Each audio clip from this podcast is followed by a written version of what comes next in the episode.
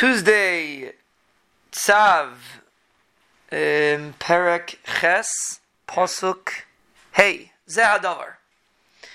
So the Ohr Hachaim explains why does it say Zehadavar. It says a very interesting thing. He says Moshe Rabbeinu was a melech. He had a din of a melech, and a melech is not allowed to be moichel on his covet. So Moshe was doing things with the Kayanim over here that were a bizayin.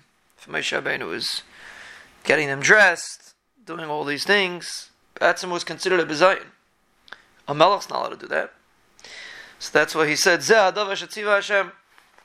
Zeh hadavar, this is the only thing the Rebbeinu Shalom allows me to do. Usually a melech is not allowed to do it. But the Rebbeinu Shalom gave me a tziva that I should do this. Why did the Rebbeinu Shalom give me a tziva to do that? To demonstrate the chashivas of Aaron and the Kayanim. So, but be'emes, a melech, Zaktar Chaim, is someone is not allowed to be moichel at all. Even for a mitzvah, really. A melech decides he wants to be nice for a mitzvah, he wants to be mechabit somebody, he wants to be moichel on his covet, Allah is not allowed.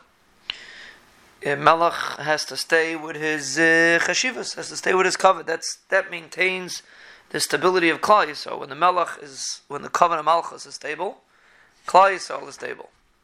So Mela, but specifically the, a one-time thing, Zayt Chaim, the Rebbeinu was matter for him in order to uh, set up the kayanim properly, and therefore that's a Moshe Rabbeinu stressed Zeh Hadavar to say that this is the only time that I'm allowed to be mezalzel in the malchus to be mechabed the kayanim in the beginning of the kuna.